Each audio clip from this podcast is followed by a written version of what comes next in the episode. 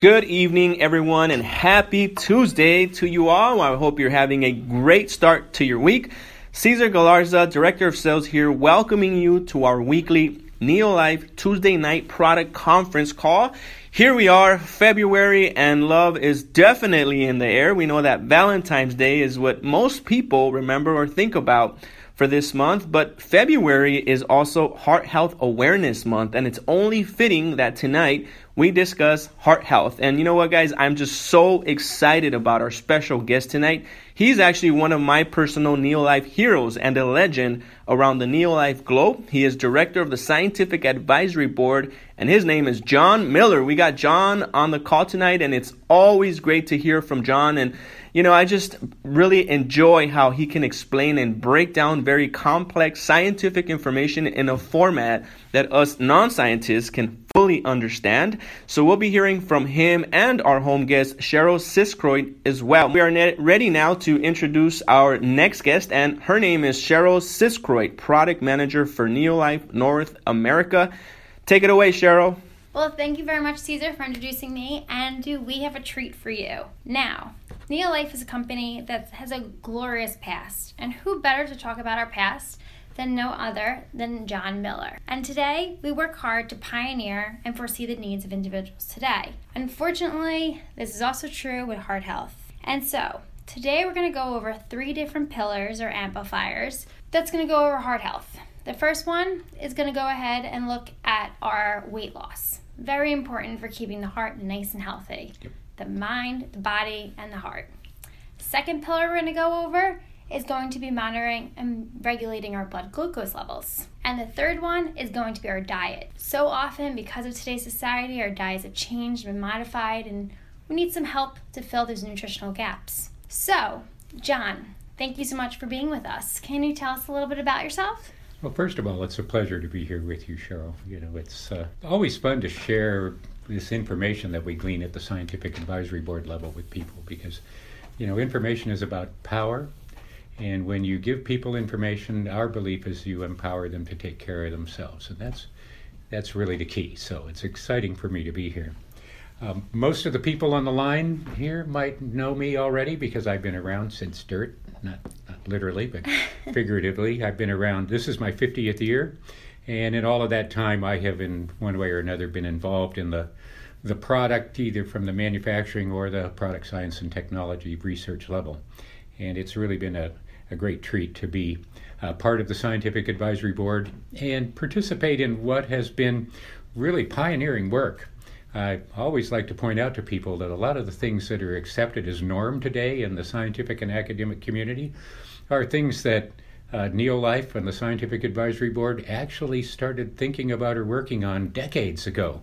And as we go through today, probably some of that will come out. So, uh, um, really looking forward to this. Nice. Well, it's a great time to have you here because, yes, it is February and February is Valentine's Day, but more importantly, it is Heart Health Awareness Time. It is. And what better to talk to you about it because recently we found even reports show that this rate is increasing for the first time.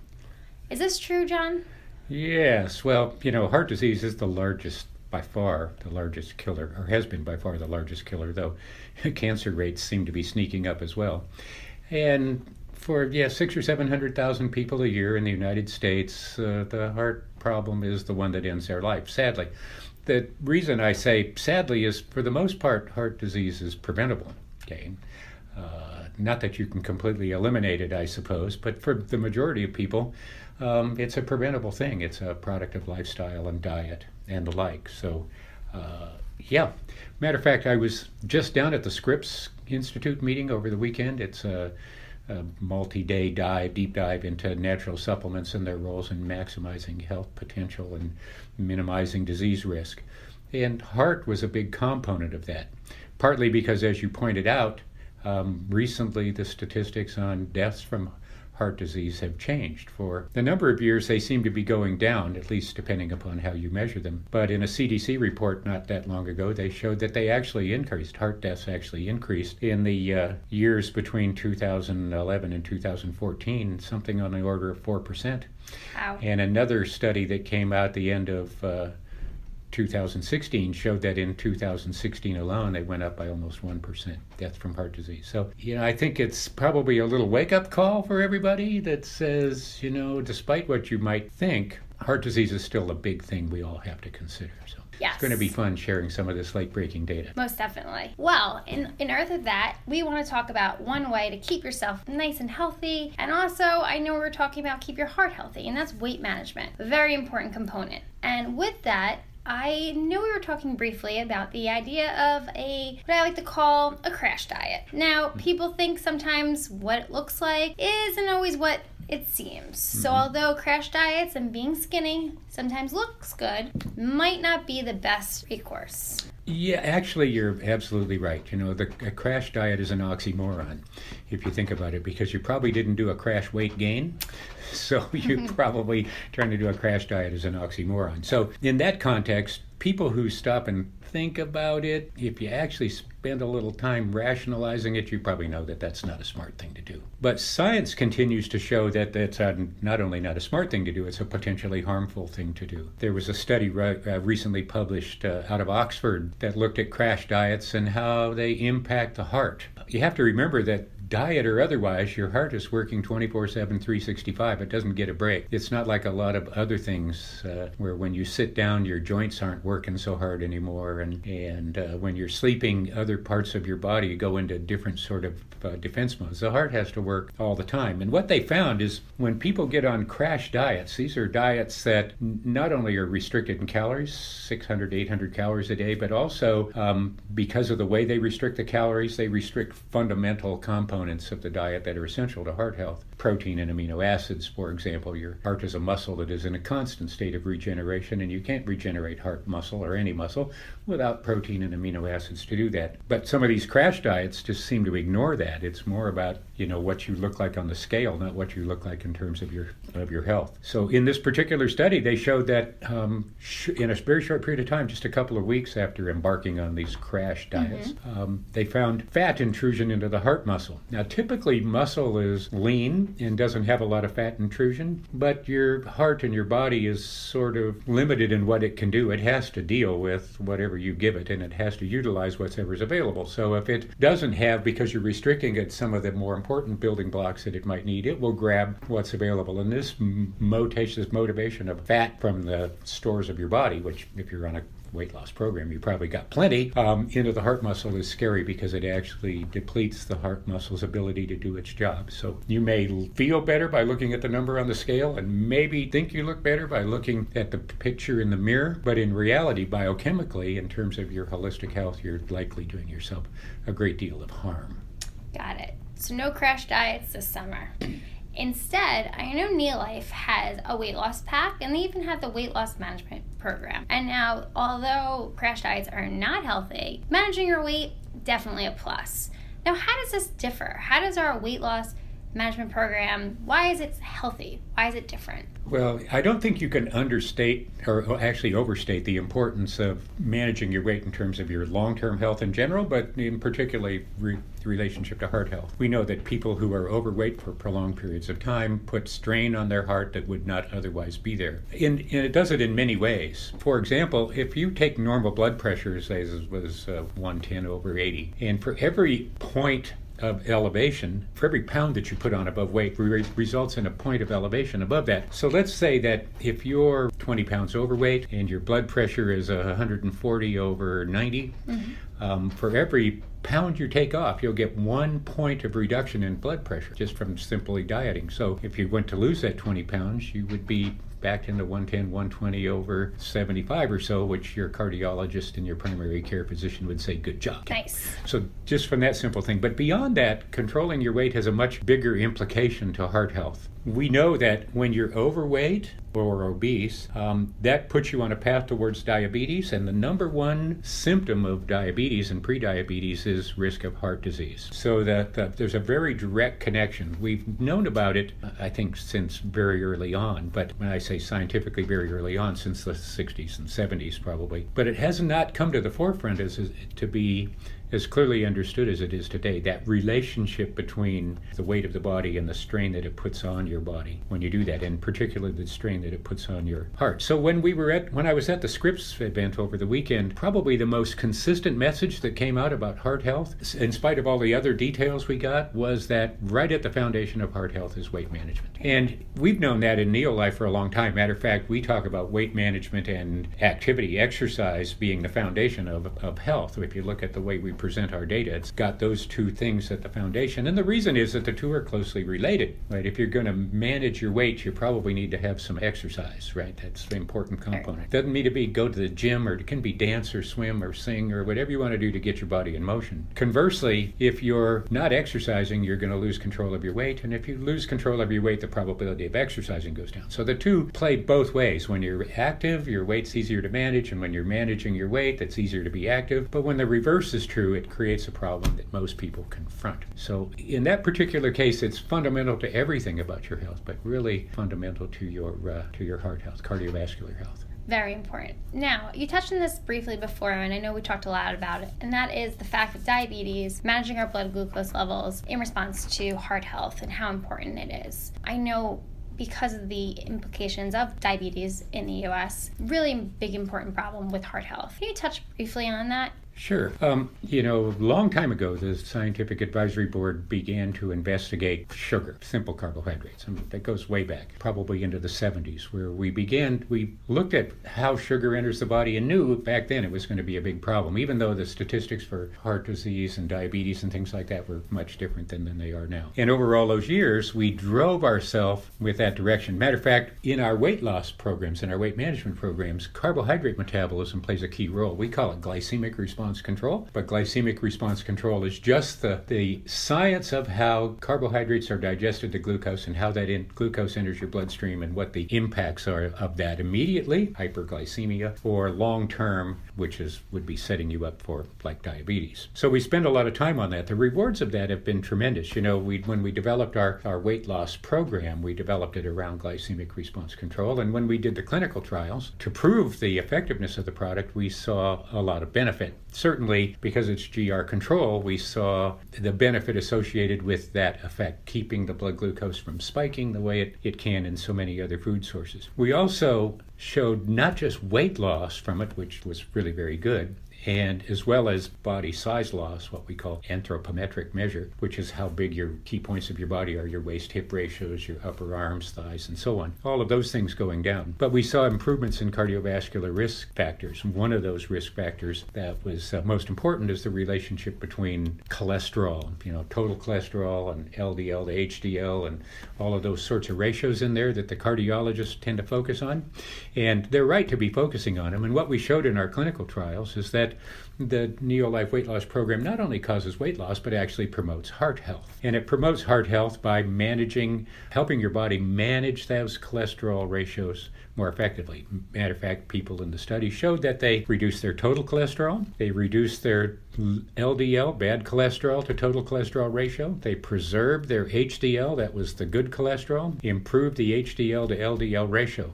All of the things that your cardiologist and your primary care physician would be excited about if they saw happen. So, out of that glycemic response control, though that wasn't the end of the line for us as we continued to look at the challenge associated with carbohydrates in the body, we began to focus more and more of our attention on, on blood glucose and blood glucose regulation. Glycemic response control, as I said, is about understanding blood glucose and what happens as it enters the body. So, when we took that research a little further, we began to understand that for huge portions of the population, managing blood glucose was becoming nearly an impossibility because of the foods that they consume and the length of time that they've been consuming it and the lifestyle that they live with and the lack of sort of fundamentals of exercise and so on. They were setting themselves up on a path to end up with what I will call glucose mismanagement. Okay, normally your body can manage it, but you end up with glucose mismanagement. And it comes from a number of reasons, but diet is a big driver. So as we began to research this, we found that there's actually ways to use biologically active whole food compounds to help people manage blood glucose levels beyond just the gl- glucose control or glycemic response control. And it related to certain compounds. And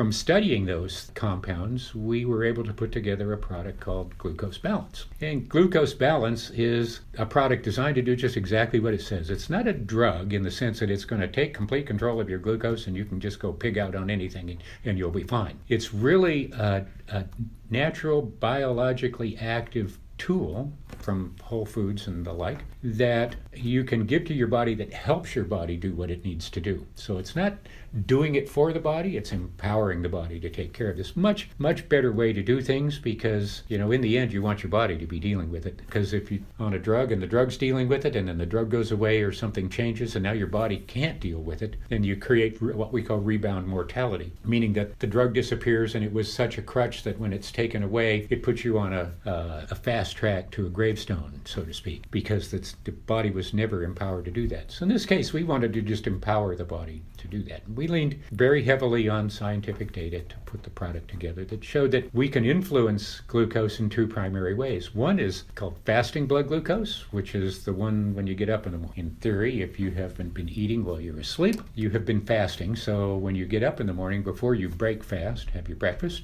you take your blood glucose reading, and that'll give you your fasting blood glucose. It's a reflection of how your body was managing glucose in the period while you were asleep, not messing with it, right? And hopefully you wake up and your fasting blood glucose is in the 90s or right around, certainly no more than 100 would be good. If it's higher than that, then maybe you should stop having that bowl of ice cream right before you go to bed, or whatever it is that's you know milk chocolate bar, whatever it is people do. Or you just might need a little help, and that's really where glucose balance come in to give you that little bit of help. We manage help you manage the whole process by managing it in, in two particular play two ways. It's called postprandial blood glucose. Postprandial is a fancy way of saying after dinner or after breakfast. It means after you have consumed food. And this comes back again to glycemic response control, where if you consume something, um, very often you'll get a glucose spike which would be a postprandial glucose spike, right? So if you're consuming a carbohydrate rich food that doesn't have much else going for it, you will get a big postprandial glucose spike. No matter what you're doing, having glucose balance in there is going to help you manage that postprandial blood glucose, that blood glucose level after you eat.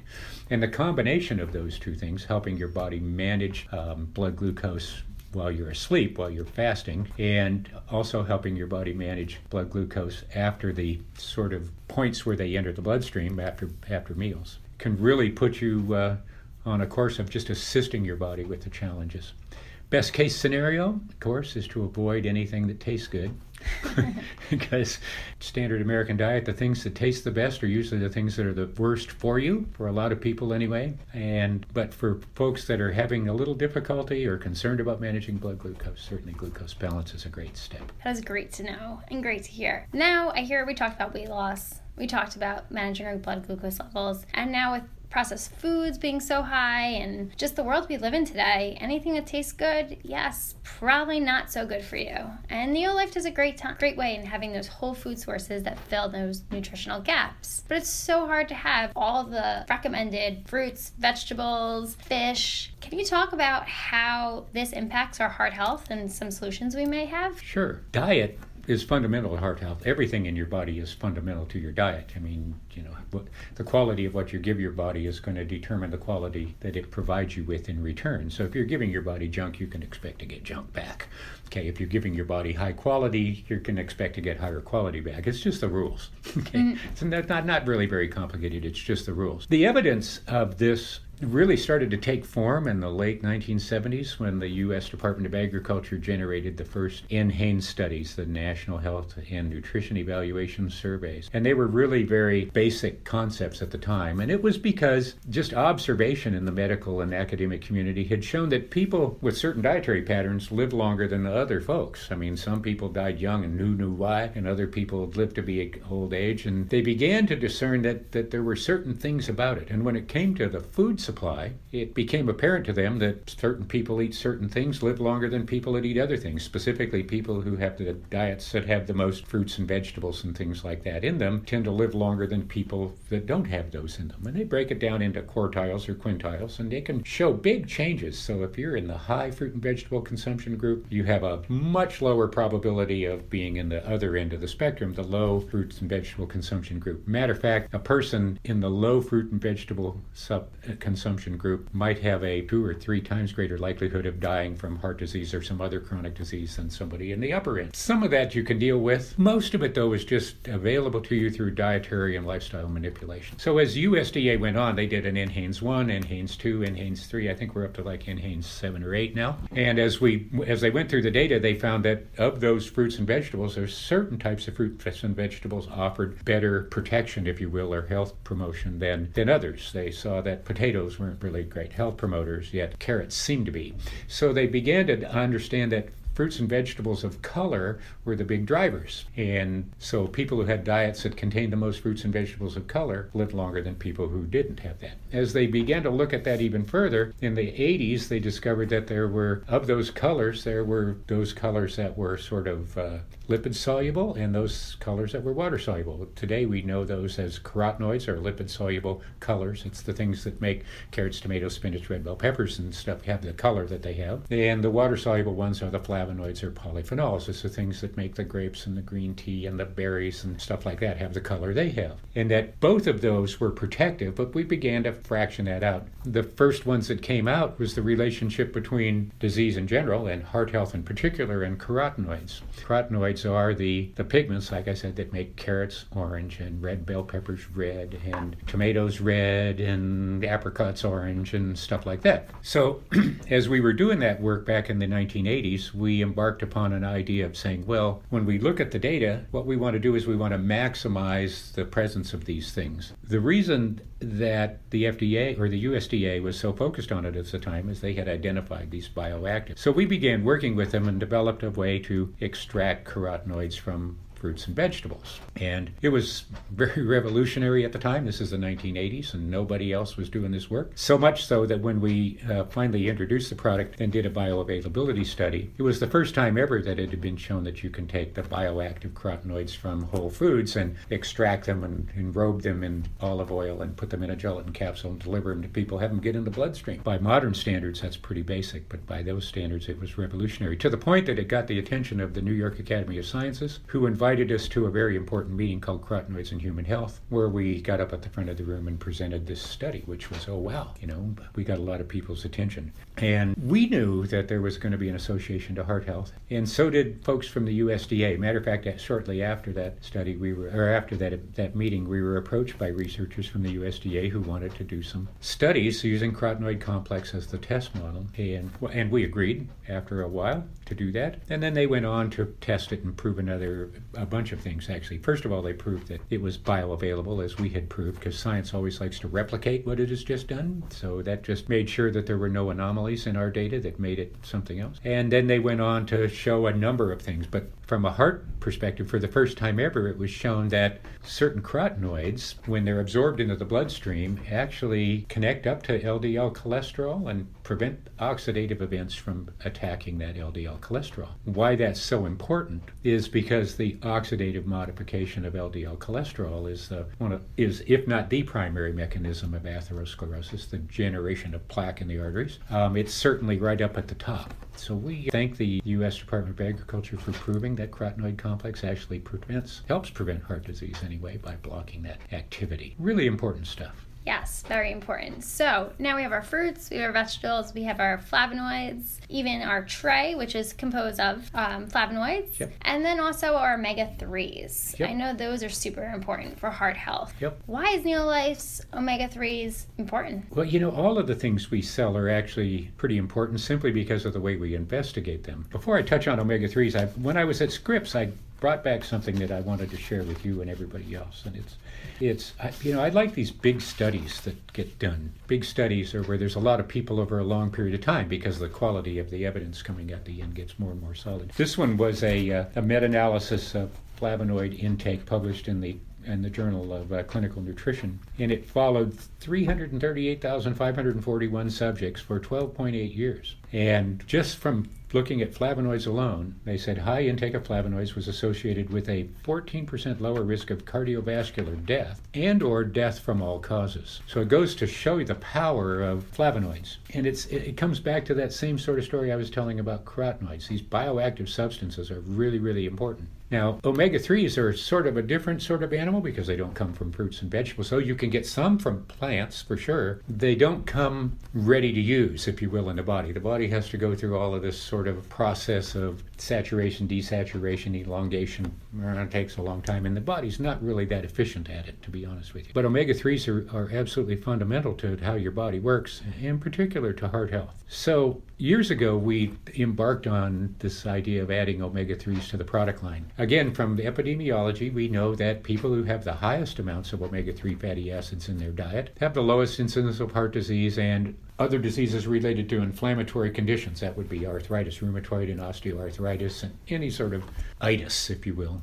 All itis are inflammations. Iti, I guess, would be. But anyway, but particularly for heart health, the, the results were really astounding in the sense of how much it improved cardiovascular health. So when we first started researching that, it was way back in the 1970s. Matter of fact, we brought our first omega-3 supplement to market in the late 1970s, salmon oil, which was while the rest of the industry was off doing essentially anything and making it about one omega 3, we brought the best, most biocompatible form of omega 3s to the supplement market that you could pure natural salmon oil. But over the years, we've continued to watch the data very closely, and we knew that there was more going on to the omega 3 fatty acid story than was being presented to the population through the marketing media and through the traditional sort of academic pathways, and certainly through medical applications. Medicine dominated by pharmacy wanted to find one thing. So they were always trying to tell you about EPA, one omega 3 fatty acid, or DHA, one omega 3 fatty acid. On occasion, they'd mention the two together. But essentially, they're looking for a pharmacologic one thing gives one response, a dose response relationship, which almost never happens in nutrition because it's nutrition. It isn't drug therapy, it's food therapy, and there's too many synergies and too many interrelationships in the nutrient profile. So as we continued to investigate omega 3s, we began to find that there was more to the story just in terms of what really constituted omega 3 fats. From looking at the data, looking at the food supply, and investigating it, we eventually discovered that there are eight omega 3 fatty acids involved in human nutrition.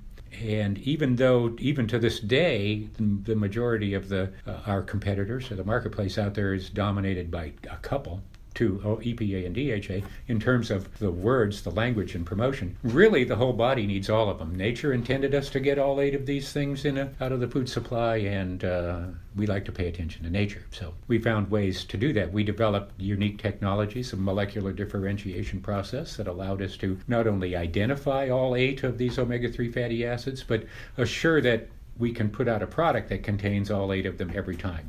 More complicated than you might think, but uh, it's a technology that we developed that to this point uh, no one else has. And I don't think anybody ever will do molecular differentiation simply because what would be the point? They'd only be copying us, and we'd make it known. But sure enough, we found out that in these all eight of these omega-3 fatty acids, there was a relationship. The primary ones, EPA and DHA, are certainly involved in heart health and brain health. And there's this old saying about what's good for the heart is good for the brain, or what's good for the brain is good for the heart. And certainly from omega-3s, that's the case. But there's a, an omega-3 that rides between those two. There's eicosapentaenoic and docosahexaenoic, and right in the middle is a one called docosapentaenoic. Sort of eicosapentaenoic. It's like a, and it's just a step in the process. And we found years ago now, probably in the late 2007, 8, 9, somewhere in there, evidence that the relationship between EPA and DHA is not as strong as the relationship between DPA and DHA when it comes to heart health. Matter of fact, DPA in the diet was a more consistent marker of heart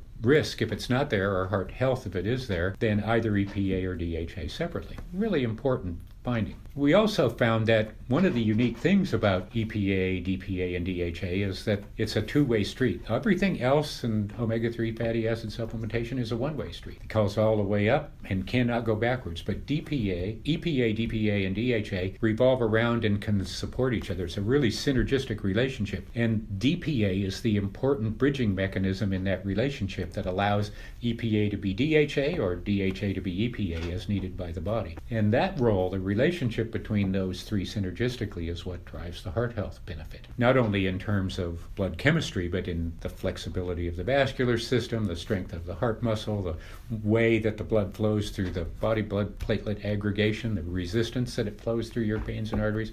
All of those things relate to the relationship of those three. When I was at Scripps, again, they, they made a big issue of this at Scripps. They're finally coming around to this understanding. And every time I speak to the Scripps people down there, they're just sort of open their eyes and go, wow. But because of the pace of science at that academic level, they take one step at a time. And because we started taking those steps 30 years ago, we tend to stay at the forefront. But one of the things they pointed out, there was a, an interesting couple of things, stats here. One of those was, again, I like big studies. This one was 93, no, 732,000 subjects in this total study. This is another one of these meta analyses. And they came up with all this data. EPA to DHA was associated with this and that and the other thing, um, reduction of uh, triglycerides and the like. But the conclusion here was that one gram or more a day of a broad spectrum omega 3 fatty acid supplement was equivalent to a 25% reduction in coronary heart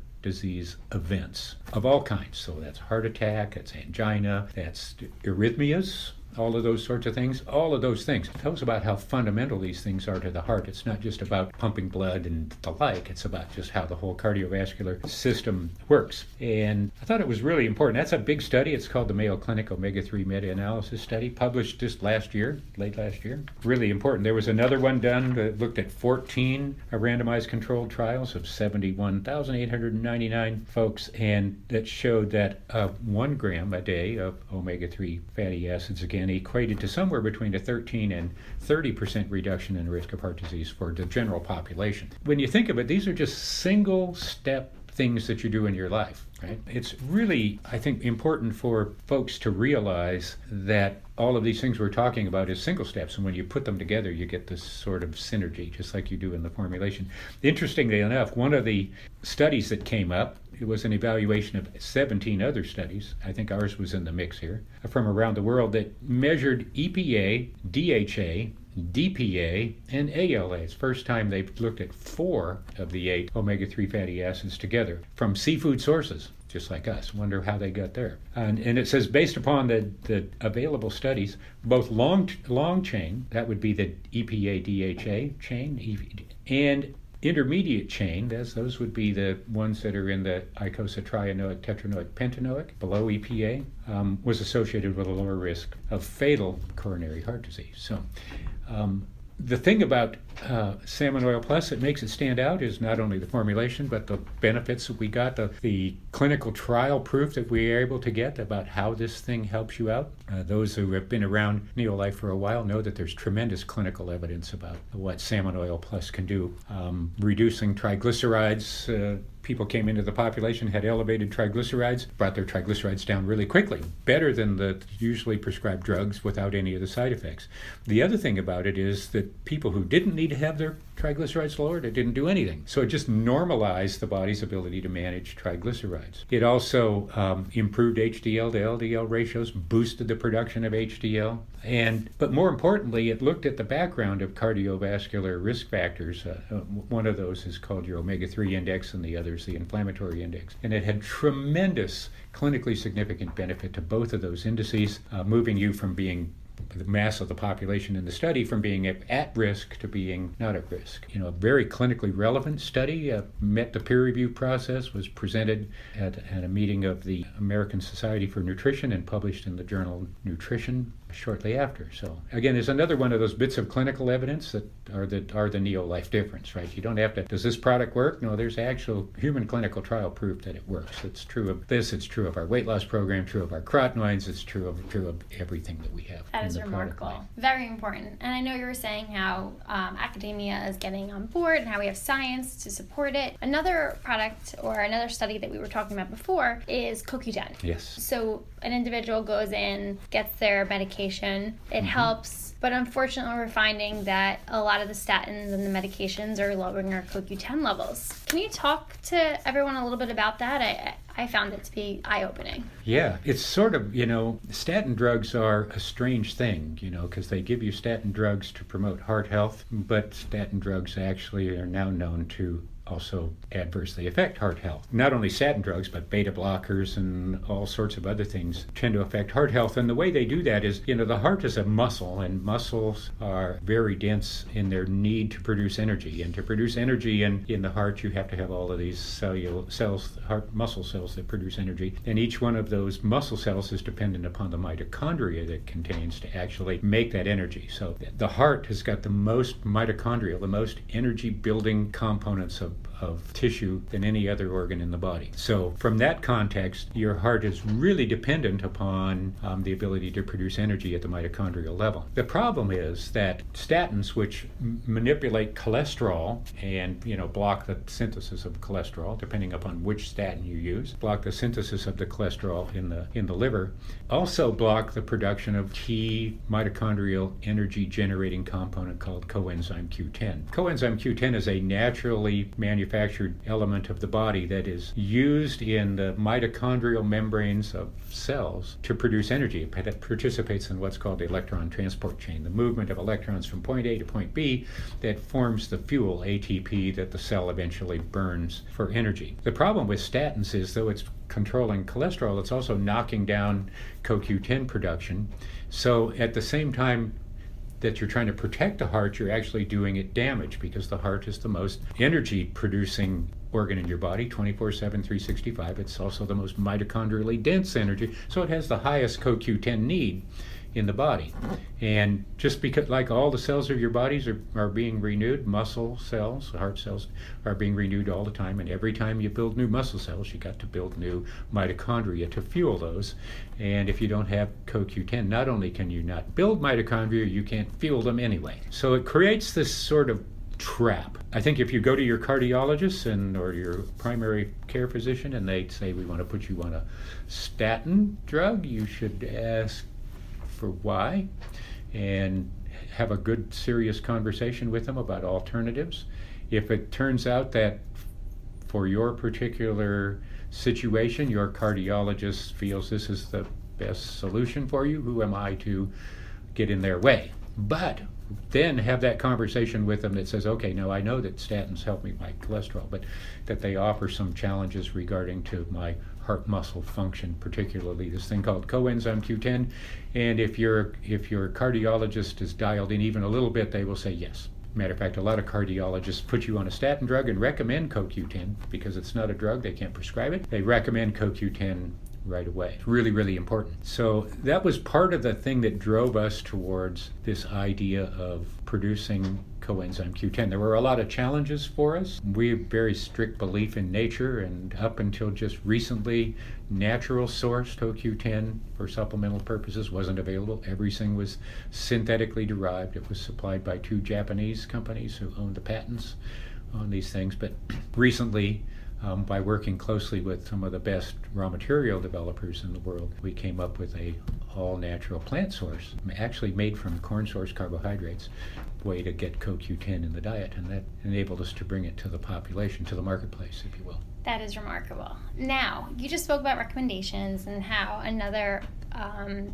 Germany we were discussing before goes ahead and if there's someone with heart health, they'll actually provide them with a garlic supplement as our first line. Now I know we have a garlic supplement, and so wanted to see if you could say or tell everyone about how remarkable Neolife was to come out with a product like garlic allium complex. Okay, you know we spend a lot of time looking, paying attention to what we've learned from the past, and I, humans have known about the benefits of garlic for a long, long time. Back in the times of Dioscorides and and Hippocrates and those guys who had very little pharmacy at their at their bag and call knew that these things had some certain powers and of course everybody knows that garlic prevents or fights off vampires so it's got this sort of mixed review but there was a direct association in by observation of these really brilliant uh, observers, which is pretty much what uh, Dioscorides and Hippocrates were, that showed that there was a benefit. And over all of the centuries since then, um, that benefit has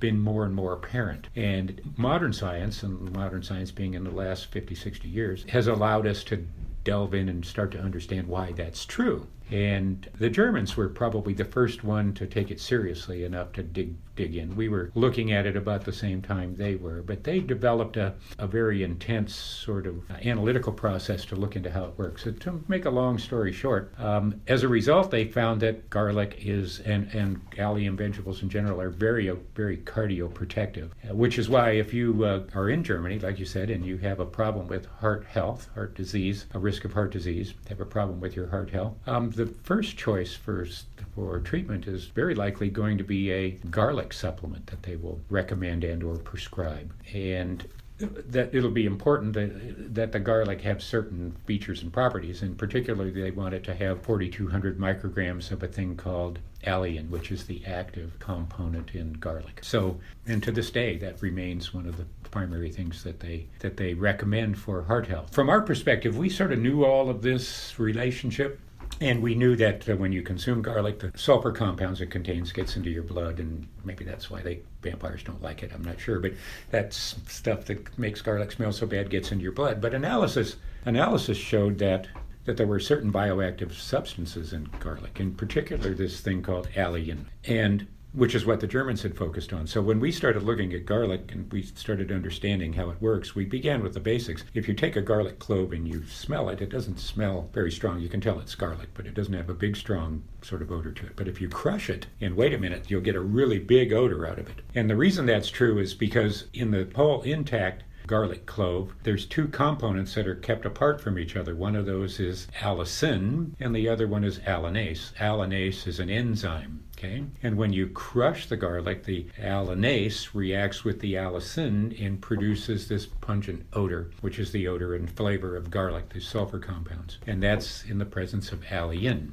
That's what makes alliin. So, what we found though is that from a dietary supplement perspective, that was a real challenge because, first of all, stabilizing those two components so that they're there together, the allicin and the allinase, and they behave each other, behave themselves, and don't quarrel or anything, just stay there in stasis, was not, not an easy trick. But we eventually figured out how to get them to do that. But we also found that if you just do that and you put it in the stomach, the stomach acid tends to treat all sort of enzymes the same way. It sees the allinase, the enzyme, as simply as a protein, and the hydrochloric acid acts on that protein, literally annihilating the enzyme. So the the enzyme has to be present to activate the allicin. So even though you're getting the allicin, you're not getting the alliin, the bioactive component, because the enzyme is gone. So you have to coordinate all of this. Out of our research, we developed a targeted delivery technology that enabled us not only to, to deliver the allinase and the allicin together, but to enrobe them in a way so that they pass through the stomach acid intact, and when they arrive in the warm, moist regions of the intestine, where the alliin is most needed, is where they break down and react together, releasing the bioactive compound at the site of,